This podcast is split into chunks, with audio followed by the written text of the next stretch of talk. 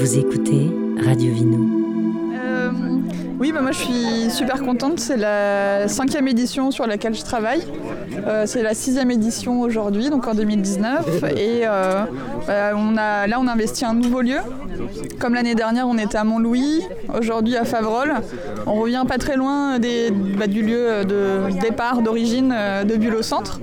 Euh, mais euh, voilà, moi je trouve que c'est super chouette que euh, bah, Mose et Pascal nous accueillent en partie chez eux, qu'on soit chez Michael Bouge, parce que c'est la première fois qu'on est chez les vignerons finalement participant au salon. Et puis Mose et Pascal sont fondateurs de Bulle Centre. Donc je trouve que ça fait vraiment comme une réunion de copains finalement. On est bah, dans, leur, dans, leur, cours, dans leur jardin, et, et, donc ça fait une ambiance très particulière. C'est un rendez-vous vraiment unique en France. c'est pas que de la communication euh, de dire ça, c'est vrai. Euh, c'est une vraie démarche en fait. Quand, euh, quand le salon a été lancé en 2014, c'était un peu une première mondiale de mettre en avant la méthode ancestrale, qui est la façon la plus naturelle de faire des bulles. C'est juste, alors peut-être que d'autres vous l'ont dit, mais le fait d'enfermer dans une bouteille un liquide qui n'a pas fini sa fermentation. donc ça continue à dégager du gaz et ça crée les bulles sans, sans autre artifice. C'est une méthode qui revient à la mode depuis les années 90. Euh, et euh, voilà, ça permet euh, de mettre en avant ce, travail. J'étais un peu surprise de voir l'autre jour un article dans Le Monde qui disait les pétillants naturels, tout le monde en parle et personne n'en boit. et ça, je, je suis pas d'accord. Après, c'est sûr que je fréquente des milieux de vignerons et puis des copains qui sont tous intéressés par la viticulture biologique. Et c'est vrai que c'est un mouvement qui est un peu lié au bio quand même finalement le pétillant naturel.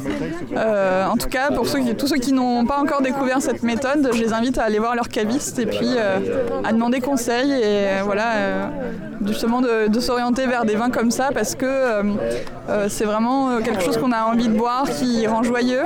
Il y a vraiment une énergie, même si on croit en rien de mystique, il y a une énergie très particulière dans les pétillants naturels qui rend joyeux et enthousiaste, avec une, voilà, une défense des terroirs, des cépages euh, et euh, j'aime beaucoup aussi la méthode traditionnelle, je ne vais pas euh, dire le contraire, mais je trouve que là, le fait qu'il n'y ait pas de liqueur ajoutée, ni pour faire les bulles, ni à la fin pour sucrer un peu, donc que ce soit brut, demi-sec, etc. En méthode traditionnelle, ça veut dire qu'on ajoute une petite liqueur à la fin de la mise en bouteille, après le dégorgement, une fois que les bulles sont créées avec la deuxième fermentation.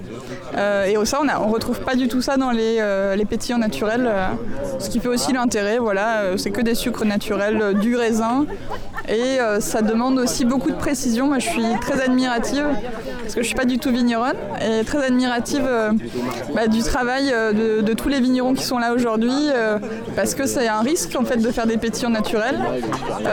tous, ou quasiment tous, ont des expériences de bouteilles, ce qu'on dit des bouteilles qui explosent ou des bouteilles gerbeuses.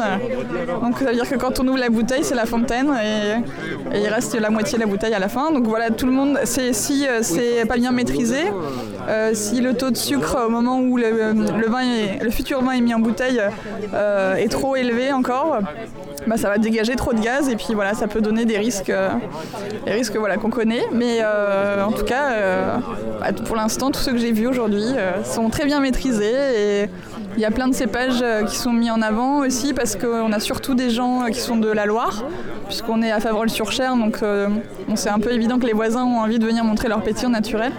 Mais comme on a aussi euh, bah, la Clairette de Die, euh, Gaillac, le Languedoc, et puis aussi à l'étranger, on a voilà, un, Portugais, il m'a dit qu'il venait spécialement en France sur la route pour aller voir sa fille en Angleterre.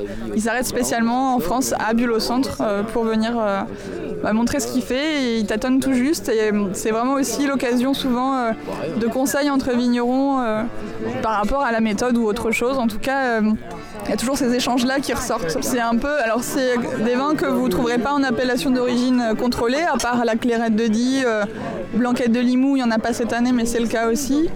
la méthode ancestrale, ça reste du vin de France, donc c'est hors appellation, parce que justement, en effet, c'est des gens qui testent des choses et ça donne des résultats plutôt sympas. Le salon devrait s'appeler l'ancestral. Ça pourrait, ça pourrait. Oui, oui, la méthode ancestrale, parce que, et euh, rien que le nom d'ancestral, c'est en effet parce que euh, bah, ça pourrait être les, bulles que euh, pourraient boire nos ancêtres. c'est simplement, voilà, pas, une technique, si, qu'il faut quand même maîtriser parce que c'est une question de sucre et de moment de mise en bouteille. Mais finalement, il n'y a, rien de plus, donc c'est pétillant naturel.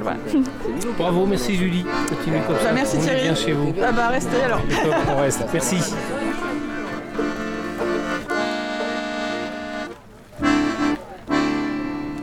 Bravo. Merci beaucoup.